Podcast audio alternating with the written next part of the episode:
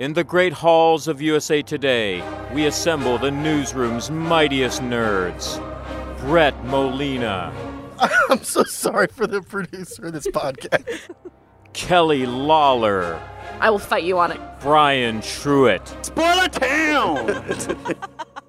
Together, they form the Mothership. Their mission? To harness their collective encyclopedic knowledge of nerdiness in all its forms, to dissect every trailer, plot twist, and game released for the geekiest of fans. The Mothership, saving the universe from bad comic book adaptations every Friday.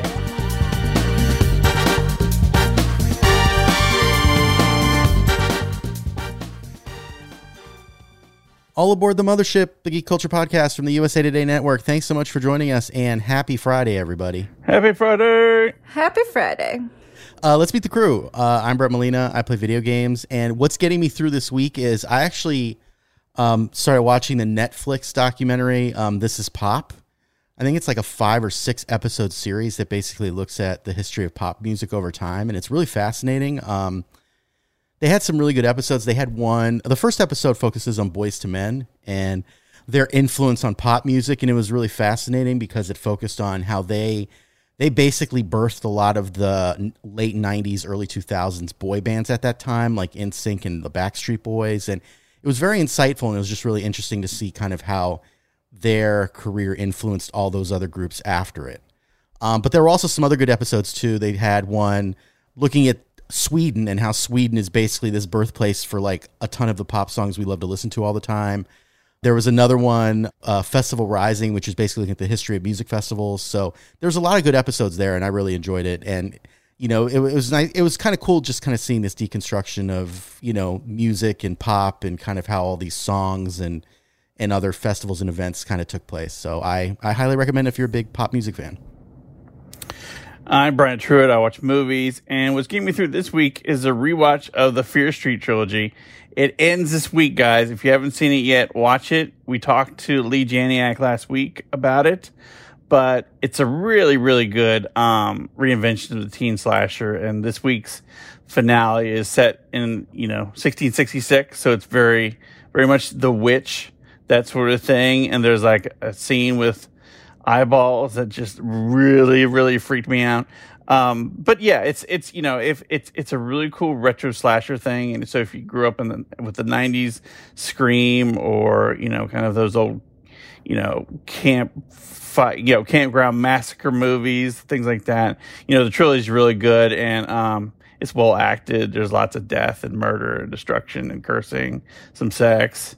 Um, it's inclusive. Um, you know, so it's it's it's all good there. Um, but yeah, give it a try if you haven't yet. Uh, I'm Kelly Lawler. Uh, I watch television, and what's getting me through this week is Schmigadoon, which uh, will be out on Apple by the time you hear this. It is a new musical comedy series uh, produced by Lorne Michaels, starring Cecily Strong and Keegan Michael Key. And if anyone has ever seen Brigadoon, yes, that has something to do with it. Um, they, Cecily and Keegan play this couple who's kind of having relationship problems and they go on this couples retreat in the woods and get lost and they end up in this town called Schmigadoon and they discover where every day is a musical and um, like people just burst out into song in real life um, and then they discover they can't leave until they find quote unquote true love which you know is great news for their relationship that's already on the rocks um, so it's very fun. It's very funny. It's very earnest. If you like 1950s Music Man, Sound of Music, carousel style musicals, this is the kind of thing that you'll absolutely love. It's like both very loving and also making fun of that style of musical. It also stars a whole bunch of Broadway actors Aaron Tveit, Kristin Chenoweth, Alan Cumming, Ariana DeBose, um, Dove Cameron, a bunch of other ones. Martin Short shows up for like a hot minute. Um, it's they employed a lot of out of work Broadway people because they filmed last fall, obviously during the pandemic. So, um, you know, everyone is there's a lot of I feel like very high energy from like every member of the ensemble, which is huge and big, and they're all wearing skirts and bow ties and everything, and it's very fun. So don't forget, the Mothership is available for free on Apple Podcasts or wherever else you like to listen. While you're on Apple Podcasts, it would be great if you could write a quick review about the show. Uh, by doing that, you help other fans who love nerdy pop culture find us, and we get some great feedback. Also, you can get in touch with us on Twitter. We're at Mothership Pod, or you can email mothershippod at usatoday.com. Uh, let's get to our main topic. Before I was an Avenger, I made mistakes. And a lot of enemies.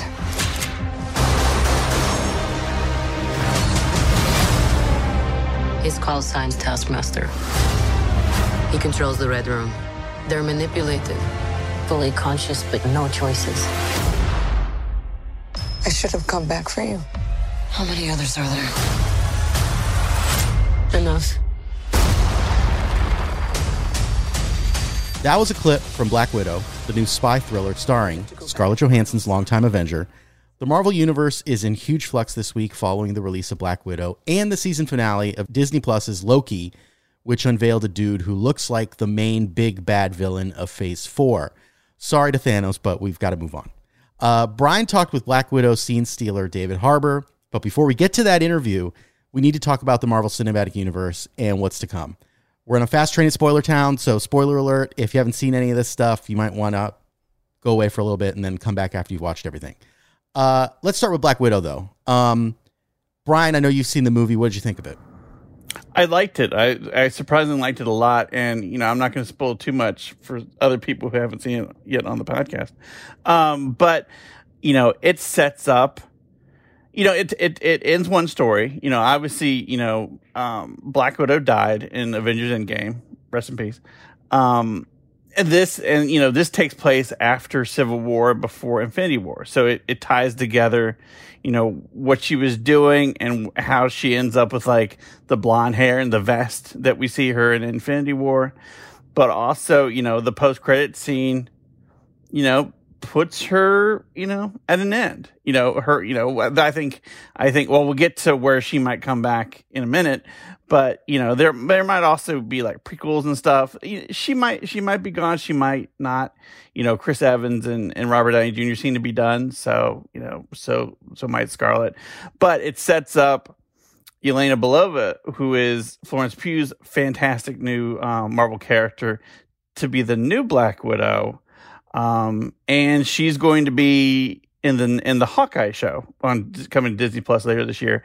And you know, she is not the biggest fan of Hawkeye right now, and that's going to be an interesting thing to kind of see because you know I think the, if if Hawkeye if Hawkeye pulls a lot from like kind of the Matt Fraction Hawkeye comic book run where they have like you know the the Russian Bros and and and some of the other kind of like kind of street villains, it'd be interesting to kind of throw Yelena in there in that mix as a possible foe for him and um, Kate Bishop, which is going to be Hailee Steinfeld's character. So you know, she's I think I think um, Florence is going to be around the Marvel universe for a while, and it's great. It's it's really cool because I think she she has kind of like that cool Black Widow ness, but also a different snarky younger character that we have, and no nonsense, but also kind of like traumatized um, that we have not seen yet in the in the MCU.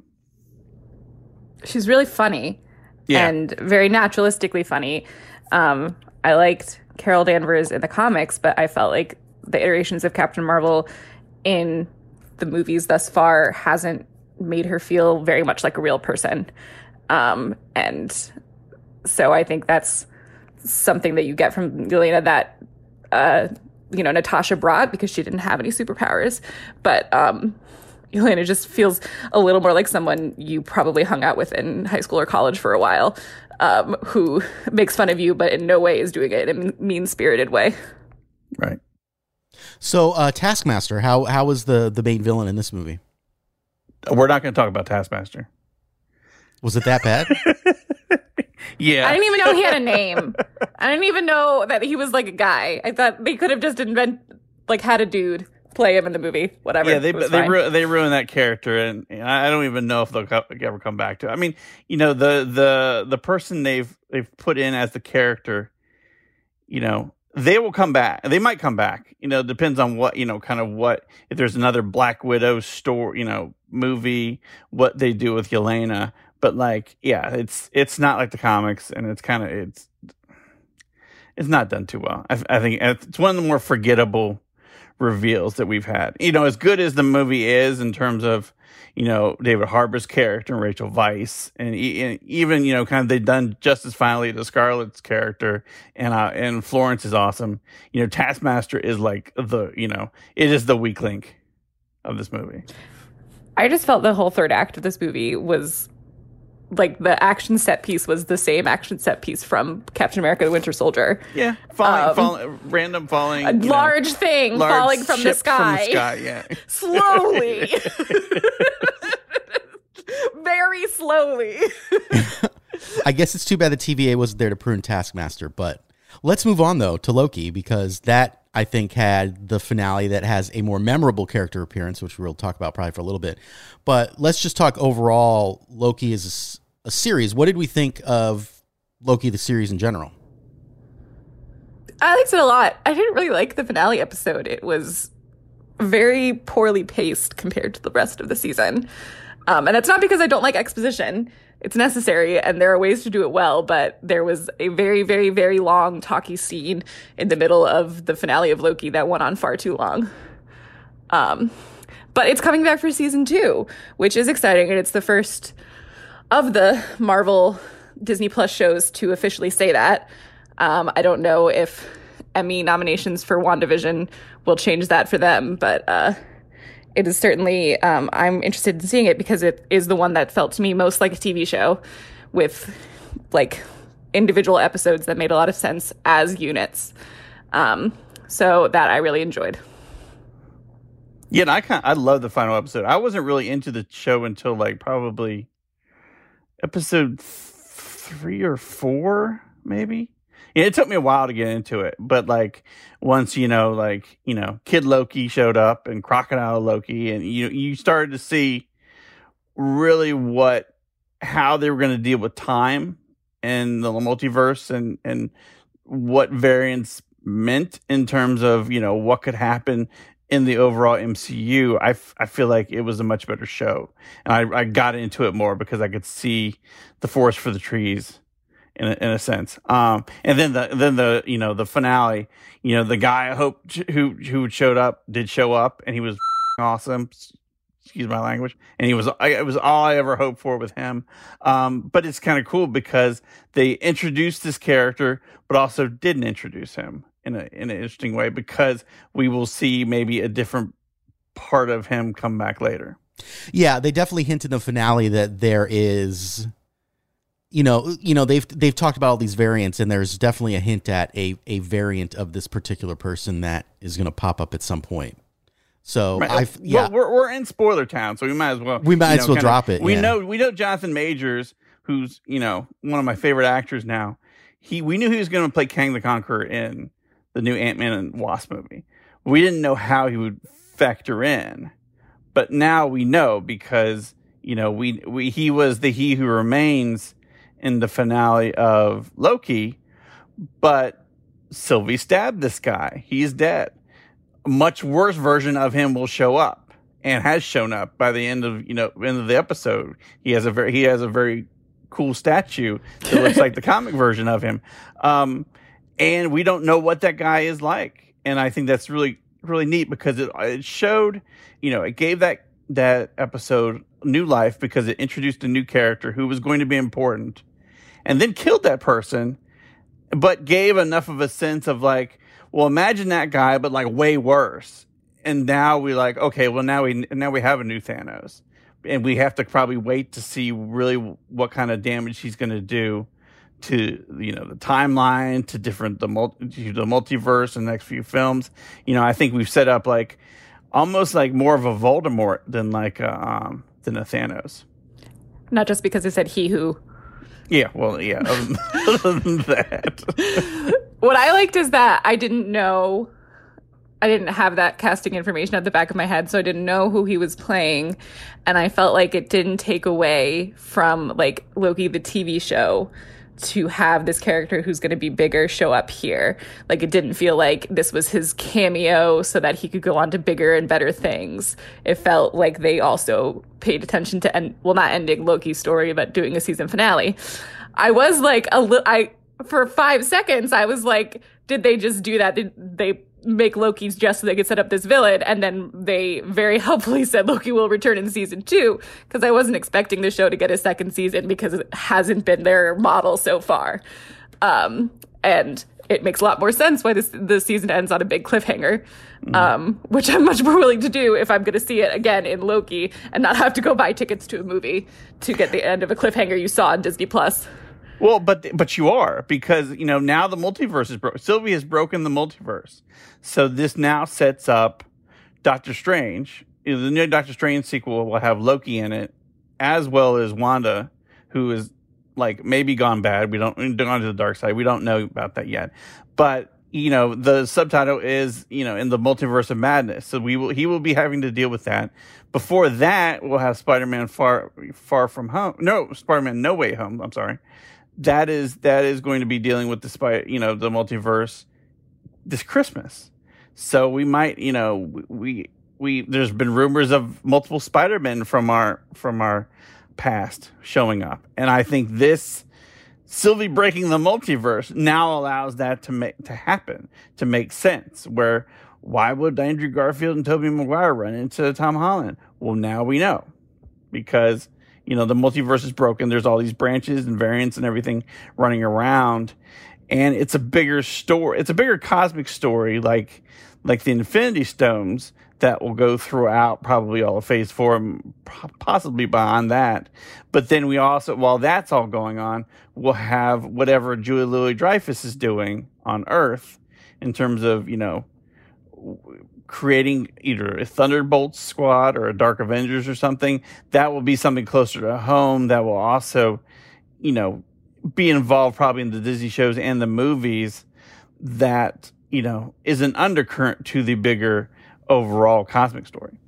And I think also you've got other stuff like Eternals, but then also some of the other stuff that they're going to we're hoping they do at some point, like Fantastic Four and X Men and stuff like that. And I think all this paves the way for a lot of that as well. Well, and Kang is a Fantastic Four villain, so that that makes sense for you know for them to kind of show up when he does. Mm-hmm. I still don't know how Eternals is going. I I, st- I have no idea. I think I maybe Eternals is a way to bring bring in the X Men.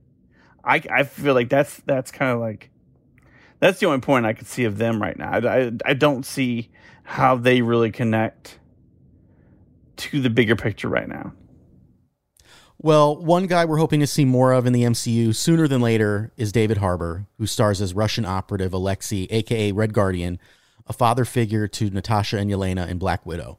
David's appeared in various movies and TV shows over the year, but broke out in a big way as Sheriff Jim Hopper on Stranger Things. He's also currently starring in Steven Soderbergh's No Sudden Move with fellow MCU actors Don Cheadle and Benicio del Toro, now streaming on HBO Max. Brian got a chance to talk with David Harbour for a little bit. Let's listen. Hey, David, how you doing, man? All right, man. How are you?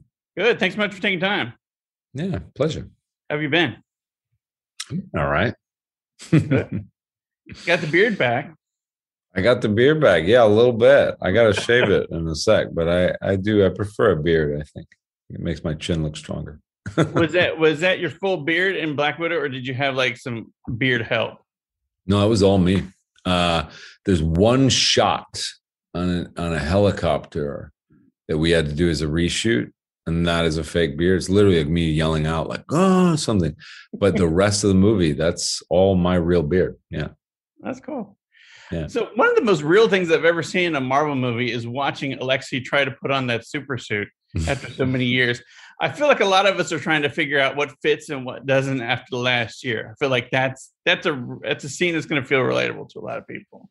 I know it's very prescient. We who knew who knew that we'd go through it we'd go through this when we were shooting it when we were ready to release it but now you're right that scene takes on extra resonance how cool was it you know once you got the super suit on how cool was it you know was it as cool as like hopper's hopper's outfit for you you know the uniform the hellboy costume you wore was it was it up there in terms of things you wore yeah, it's one of the most one of the best things I've gotten to wear. I mean, they make it specifically. I mean, they, they had a little bit of a tighter version for that particular scene, but they really do mold it specifically to this 3D printout image of your body. So it feels great to wear. I mean, it moves so well. They're so sensitive, and they've made so many of them now that they uh, they stretch in various ways. The it just feels like great. Like it feels like a great onesie.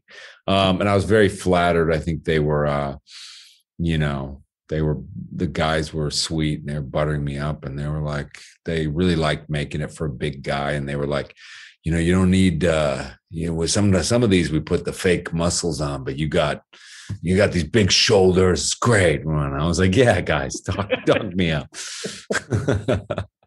i liked it did you still have to go through like the marvel fitness routine? I know uh, like pretty much everyone has to go through this.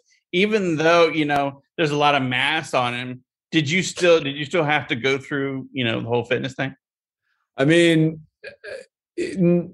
not i mean i did have to train. Like i yeah i did i could eat whatever i wanted. I mean he's supposed to be big. It was great. Like it was funny as the movie went on much to the chagrin of the production team i was losing weight um and so they had to pad me out as we went along a little bit because uh i wanted to get i wanted the flashback scene to be very um him to be a very different body type for that mm. and so um so yeah but i didn't you know i could eat whatever i wanted which was great but i did a lot of training to try to get as good as i could at the minimal stunt stuff that i had to do and right when i got there they threw me into you know, in pre-production, like boxing and various, like started working with a little bit of Russian sambo, like flips and things like that. Um, and I really, really loved boxing to the point where I continue to do it now and really got into it. Um, but yeah, I mean, those guys really, you know, they really do know how to move. I mean, my the biggest part of my Marvel training was just convincing the stunt people with my neck muscles, my talking muscles to put the stunt guy in, and they don't need to really see my face. That was sort of the most training I had. When you know when those moments where you do get to eat anything, what's your favorite thing to eat in, in, in those times rather than like any other time? I mean, if I'm eating just on my own, whatever the hell I want to eat, I really do have a sweet tooth sugar thing. It's bad. And it, I'm not a salty guy. Like, I don't care about potato chips and stuff, but like, you give me sweet stuff and baked goods in particular. Like, you give me cakes and donuts, and I could kill myself with sugar for, yeah, I love cakes and donuts. Alexei's a guy who's super strong and could probably break out of that prison whenever he wanted though seems content just arm wrestling inmates and having people to talk to on a regular basis. Is he a good soldier who need who needs this family he once had to show him what he's missing in life, or does he already kind of know that on some level? No, I think that he does need to go on this journey with the people that take him on this journey. I think you're absolutely right. Like he's stuck in his life and he's stuck in the sense of he has tremendous shame, guilt, and remorse but he doesn't even know that he is ashamed and guilty. He's because he's so invested in his own narcissism and his own ego as a protective force against that shame that he has, he doesn't think anything's wrong. And so it really takes, you know, and it's such a beautiful idea that she sends him this figure uh, and that that's what starts the whole and it's her it's the voice in that figure i mean you could really get metaphoric about that that like she comes to him in this old image of himself and that that's what prompts his action. As in you're right i mean there probably is some way he could have gotten out of there but he just he he occupied a certain uh kingship in this prison. I mean guys line up to arm wrestle and he beats him one after the other and he thinks he's a big shot. And then the family exposes to him that there's more to do and that he he should overcome these things. And so yeah they it really is it's them that take him on the on the journey. And and talking with the marvel folks did you ever figure out did he actually ever face captain america or is that just kind of like all stories he just made up to pretty much tell people I mean, I wasn't interested in any of the reality of that because, again, I do feel like he himself lives in such a uh, confabulatory reality. Like he doesn't, uh, you know, even if it weren't true, he wouldn't believe that it wasn't true. I mean, it just is his reality in mm. such a profound. He doesn't know he's lying, even if he is lying. So, I I don't. I tend. To, I don't think. I think that when he gets tripped up, I do think the reality is different. But I was just heavily invested in his own reality that I just invested the hell out of that, and I created for myself this whole backstory about how he was over by these guys and how he was actually, you know, the real uh, the real hero in all these stories. Um, I love creating them. How how tricky is a Russian accent, and how much does singing American Pie in that accent complicate matters? That's funny. Um, Russian accents are very hard. There's a lot of sounds that Russians make that American dialect does not have. And in fact, I would be on set with the dialect coach, or with there was an actual Russian there too, who I could occasionally go to, and I'd go like, you know, what is this? You know, sometimes you can you could say something in in English, you could go like a that, like the the the is the you know, and I would go like, what is that in in English? Like, what would the word be where that a sound occurs?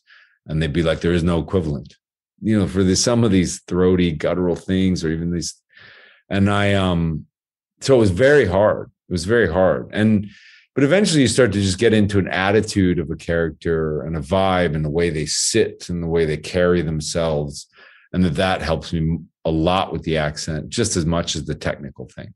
Is a very tricky accent to master but you know you do as you do as well as you can. Oh and singing american and pie singing, singing yeah. american yeah. pie in that accent.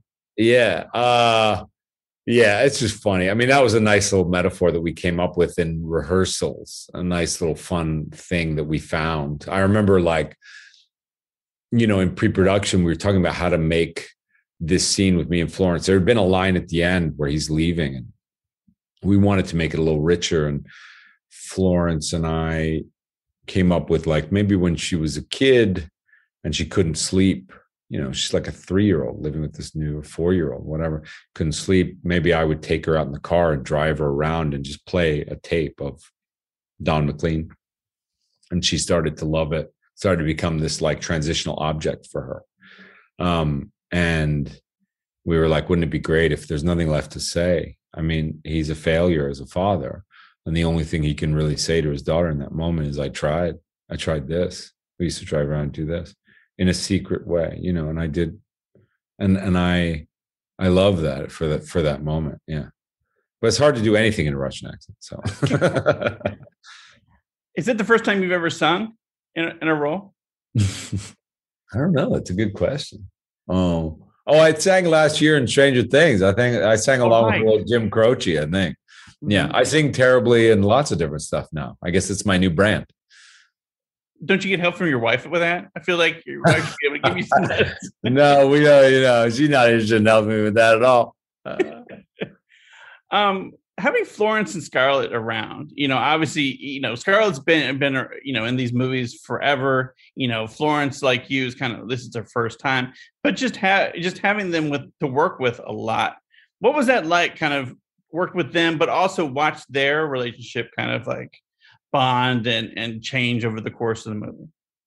Uh, it was great. And also Rachel, you know, like the three of them were, we were kind of a really fun family. Um, you know, Florence and I initially hit it off very quickly, you know, and uh we were just silly together and just jerks together. We just, you know, a little bit like not really like set pranksters, but more like just with each other. Like I would try to mess her up and try to like, you know, I would try, and she the same with me.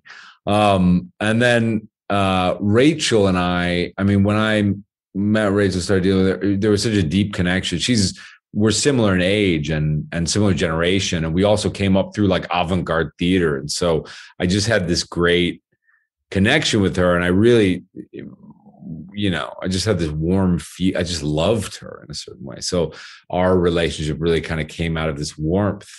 Um, and then Scarlett sort of has been the longest uh, lasting in terms of like I really do feel a deep connection, a friendship with her now.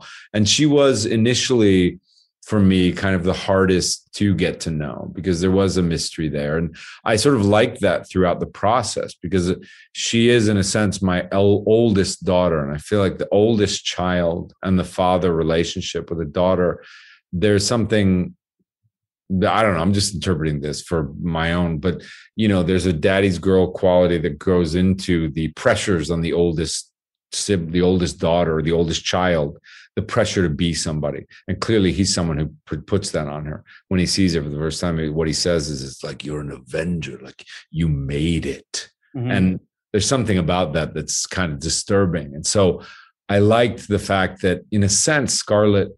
Uh, you know, I loved her, but we we weren't as close as the in the in the very very beginning. And i really wanted to preserve that as we were shooting. And then as we went along i just fell in love with her and we just became friends. But um but i liked that dynamic. That there was this warmth with melina this silliness with the baby of the family.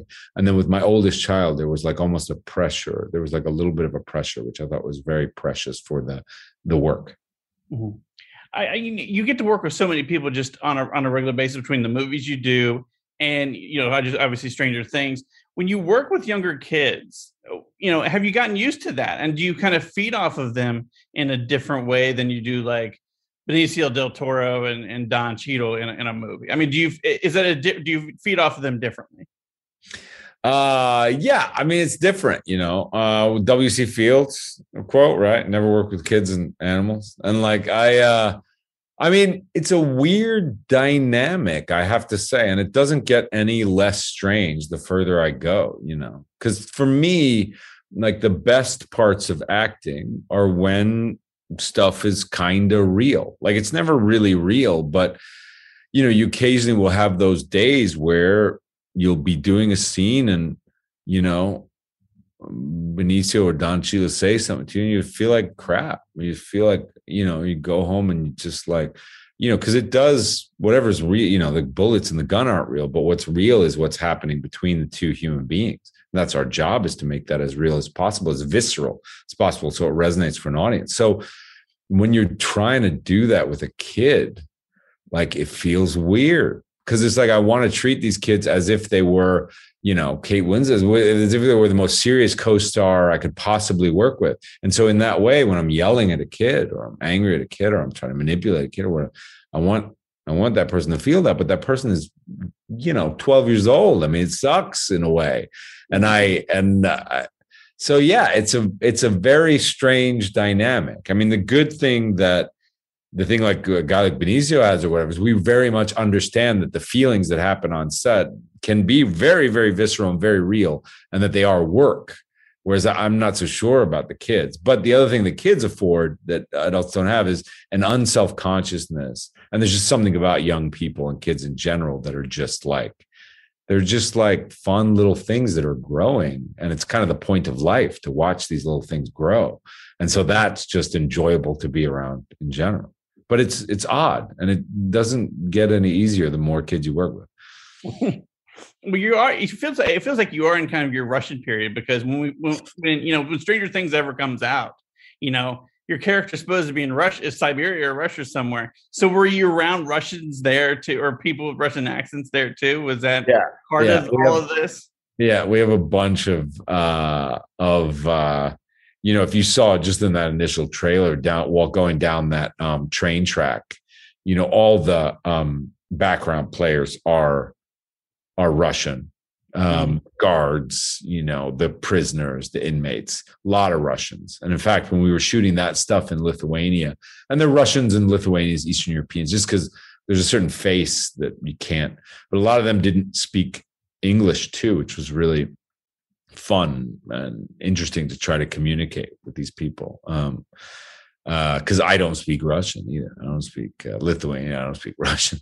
So um, yeah, but there's I've been around a lot of Russians. I should have picked up more Russian than I have, but I around a lot of Russians. I, know you can't speak to any of the season, but just coming back for that and to work with those kids again and to play that character again, was it one of the most fun seasons you've had? Because obviously things get bigger every season. These kids get, you know, they get more adult every se- you know, every season. Is this one of the more fun ones you've had? Yeah, I mean, I love it. This season is so enjoyable. I can't wait for people to see it. It's it's epic in a scope that we've never had. Um, and you know, enjoyable is a strange word. It wasn't easy. This se- it was a lot of like cold nights. I mean, we're out in locations in crazy cold, snowy environments uh, sometimes, and in actual prisons. Um, so, and also even where Hopper is in his in his life, you know, he's he's in a dark, fragile, vulnerable place uh, to the point where he's shaved head. He's like a baby almost. He's he's re-emerged. He's rediscovering himself and what he is. Uh, so there's, and we also are going to see a lot of dark backstory from Hopper that we've only hinted at. We're going to start to get to know more about him, and that stuff's hard to play because it very there's a lot of really deep stuff this season for Hopper in dark places. Um, so it's not a, a sort of happy enjoyable, but enjoyable in terms of like eating a party meal. Like yes, it's a this whole season is. I think it's extraordinary, and I I think that people audiences are gonna like really really dig it and really love it. So yeah, it's enjoyable to do that work. Yeah, but not in a fun way. It's like Right. it's very dark. It's very dark. You've been in so many TV shows and movies over the course of your career, and now you, you know, in a, in this in the scope of you know of just a few years, you've had a Marvel movie, obviously Stranger Things, a fusions that a Steven Soderbergh movie. Do you feel like kind of you're in a a great little groove now, and you know, and you know, in terms of you know where you are at your career, I mean, is this where you've always wanted to be? Yeah, I mean, I didn't even know this was possible, to be honest. I mean, this is something where, like, beyond your wildest dreams. I mean, I, I to me, I was in a groove 15 years ago, and I was doing plays uh, and could make a living and afford my my studio apartment in Manhattan. Like, I afford my my rental. I I couldn't. I never dreamed of this sort of world for me. Um, so it's yeah, it's incredible, you know. And I I am so lucky I was talking to a friend of mine, you know me, and you know, I mean, there's always something too, though. Even though you know you're lucky, you're always kind of like, well, I want to do this. I want to. I mean, the human desire just never ends. Doesn't matter where you are. But he he was saying to me, he was like, you get to do plays, you get to do indie movies, you get to do big movies. Like, what are you talking about? Like, very few people get to do that. And I was like, you're absolutely right. Like, even in these, uh, so that sort of variety is I think so special about my career, and I'm really really grateful for. Uh, I'm very very lucky and very blessed. Fantastic, sir. Thank you so much for taking time. Appreciate it. Thanks, man. Nice talking to you. Okay, listeners, it's your turn. Are you caught up on Loki yet? What's your biggest hope for Phase 4 of MCU? Let's talk about it on Twitter. You can find us at Mothership Pod, or you can tweet at us directly. I'm at Brett Molina23. I'm at Brian Truitt.